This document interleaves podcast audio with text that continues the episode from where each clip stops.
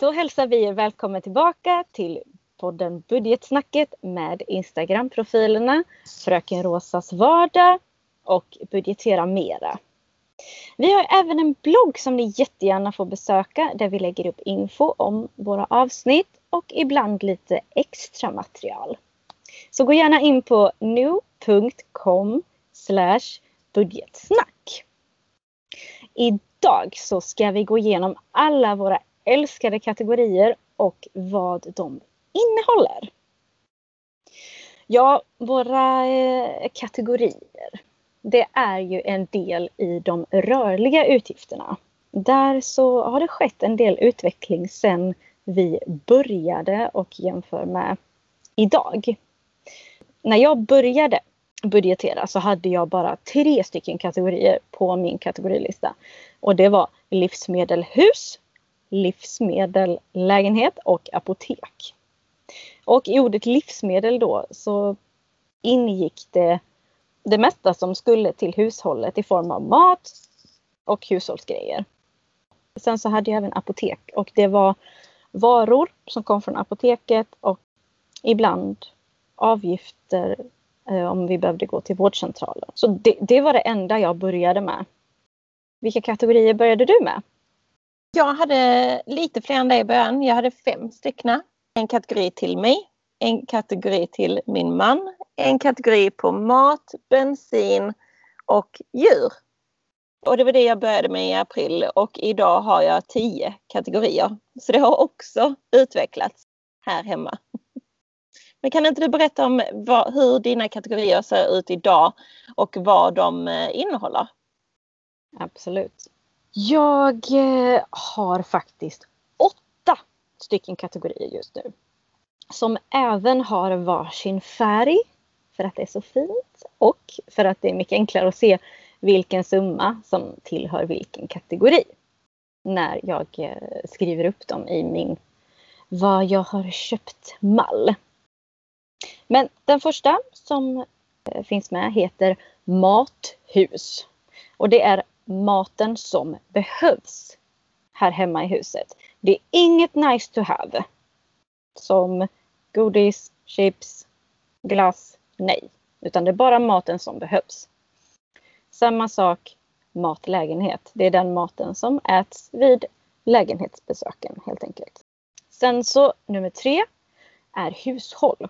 Och då är det hushållsartiklar som toapapper, rengöring, kan vara fryspåsar, just sånt som tillhör hushåll som inte går att äta. Nummer fyra är apotek och där är syftet samma precis som innan. Det är apoteksvaror och vårdcentralsbesök om det behövs. Nummer fem så har vi mina älskade barn. Och det är små saker som rör barnen under månaden. Det kan vara att de vill köpa någon app. Vi åker på en utflykt. Det kanske behövs akut köpas en jacka eller ett par skor. Och även ingår deras månadspeng där. Sen har vi transport. Och där så är det bilkostnader som bränsle, parkering, spolarvätska, biltvätt. Alltså det som rör våran transport. Sen näst sista är nöje. Den kategorin älskar vi. Och där väljer jag att använda pengarna till när vi ska köpa helgmys.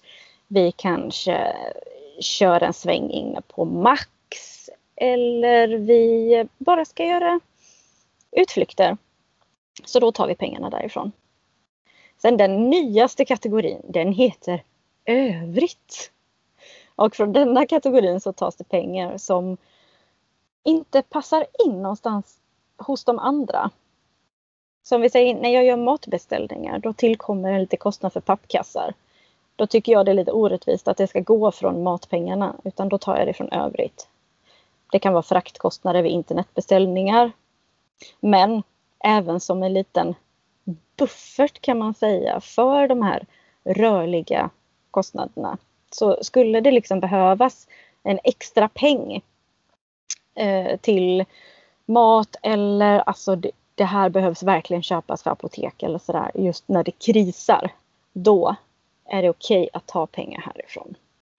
Det var mycket info, det var många kategorier. nu lämnar vi över till en annan som också har många kategorier. Ja, just det. Då har jag då mina tio kategorier.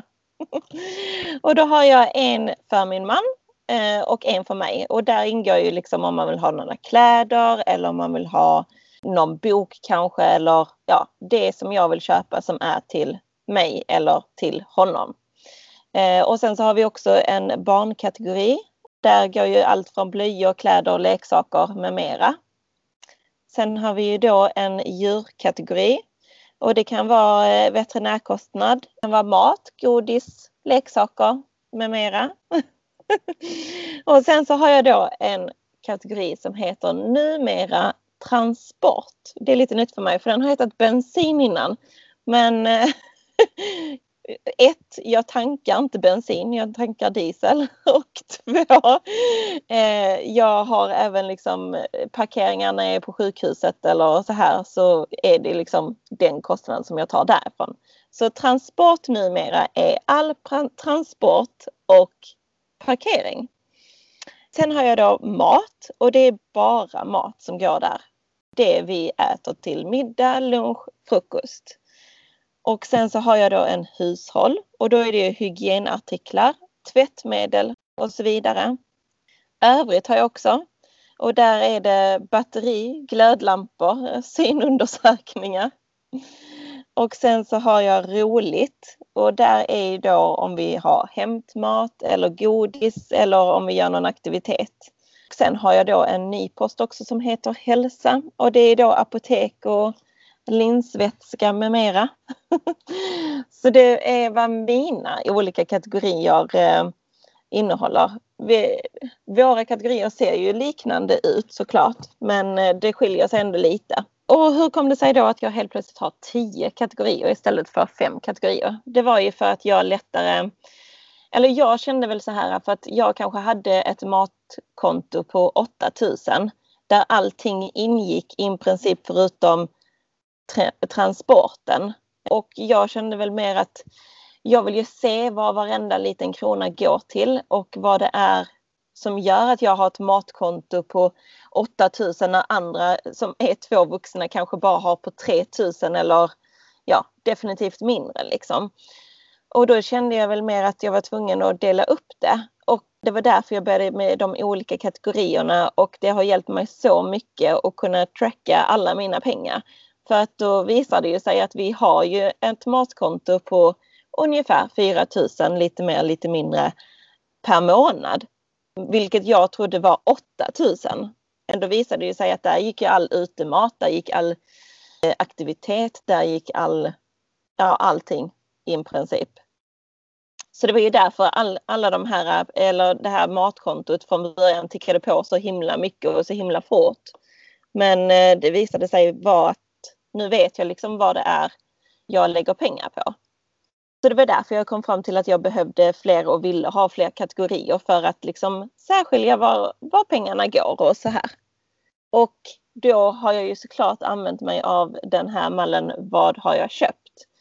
Där jag har skrivit ner varenda liten pryl som jag har och liksom markerat den och vad kan det ingå i och så här. Och det kanske tar lite tid tills du har liksom valt dina kategorier men du kan ju alltid Alltså det är ju som sagt som vi har sagt också tidigare att det är ju ett levande dokument. För att det är ju någonting som kommer att förändras hela tiden. Bara det också liksom att denna månaden hade jag en inkomst på 19 000 och nästa månad så kommer jag ha en månadslön på knappt 9000. Och det kommer ju göra en drastisk skillnad i vår ekonomi. Men det är ju för att jag har gått hem på graviditetspenning och ska sen vara mammaledig liksom. Så eh, det kommer ju bara bli mindre och mindre, tänker jag. Men det känns också tryggt att kunna stå i de här budgetarna och kategorierna.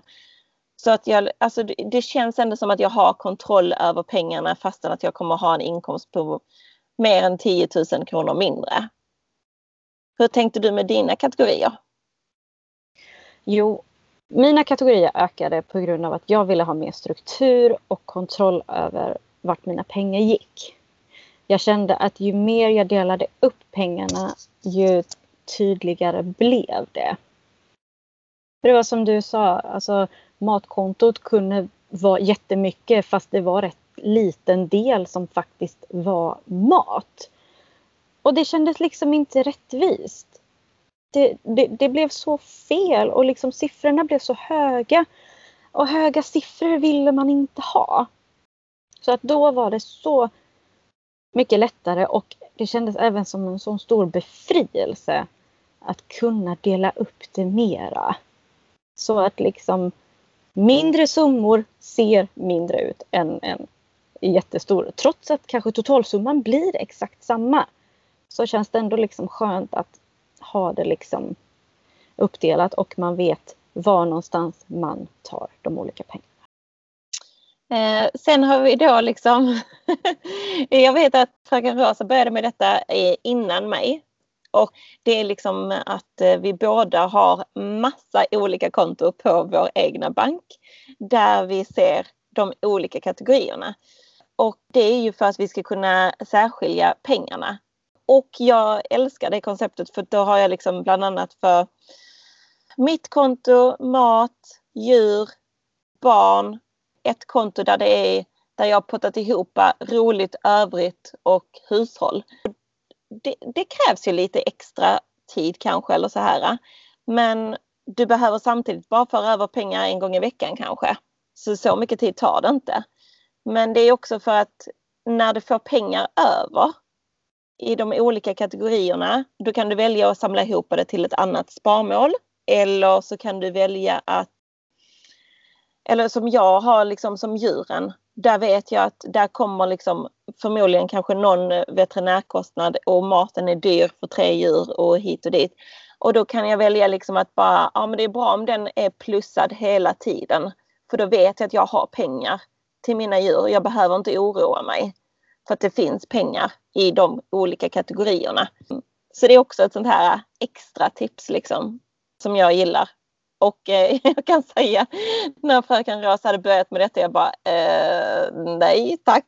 Men när jag väl har gjort det så bara ja tack.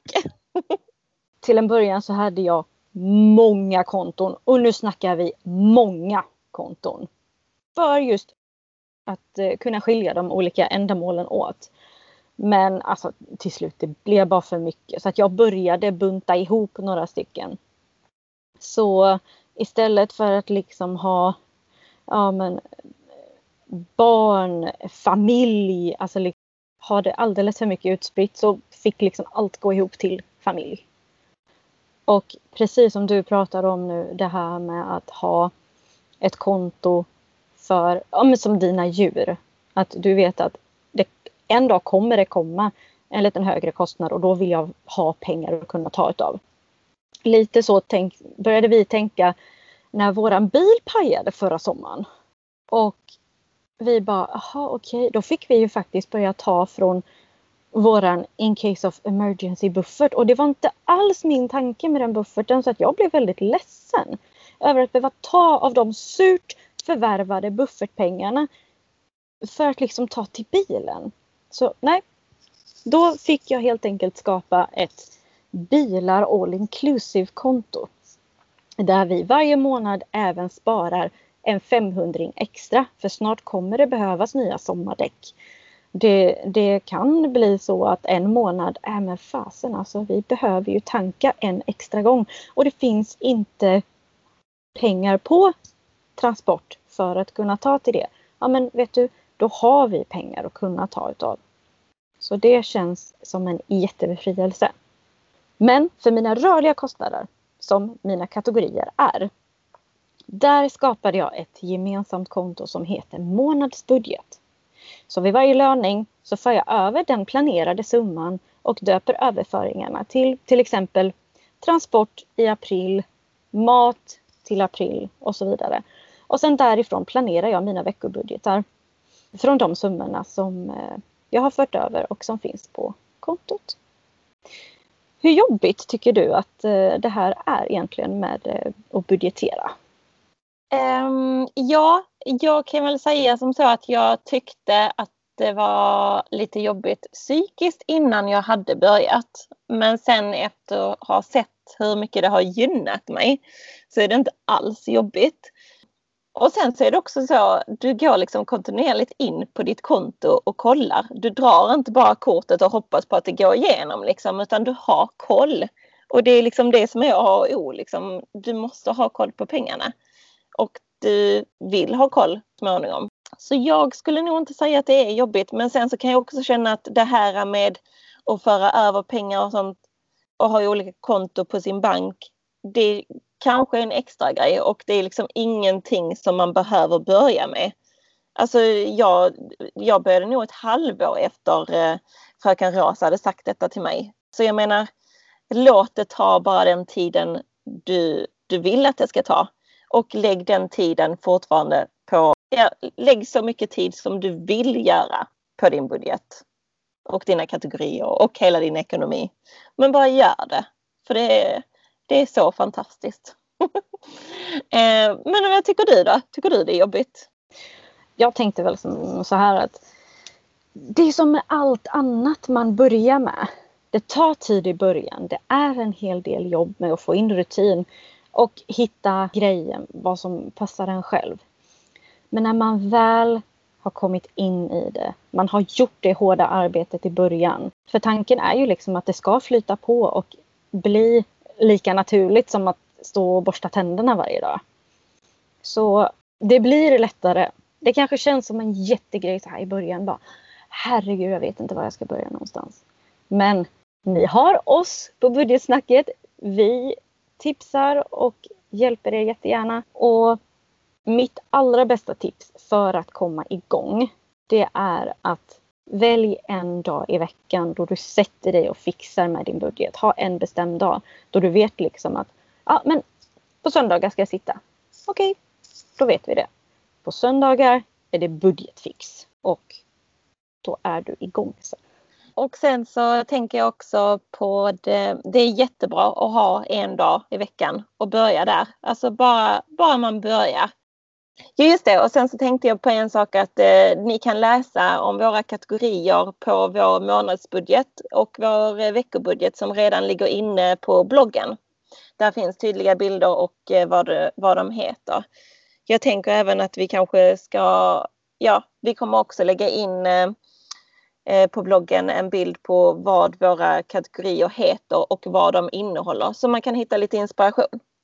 Oj, nu blev det mycket info igen. Men det känns som att vi fick med det vi ville ha sagt. Och även inom detta så kommer ni att komma in i det då vi kommer prata mycket återkommande om allt det här med månadsbudget, veckobudget, kategorier, allt. Men glöm inte att gå in och kika på våran blogg och så är ni supervälkomna till våra Instagrams. Eh, jag länkar allting i beskrivningen för avsnittet så det är bara att klicka sig in. Det var allt vi hade för denna gången. Hoppas att ni gillade det. Så eh, får ni ha det så bra tills nästa gång. Hejdå! Ses snart igen. Ha det bra!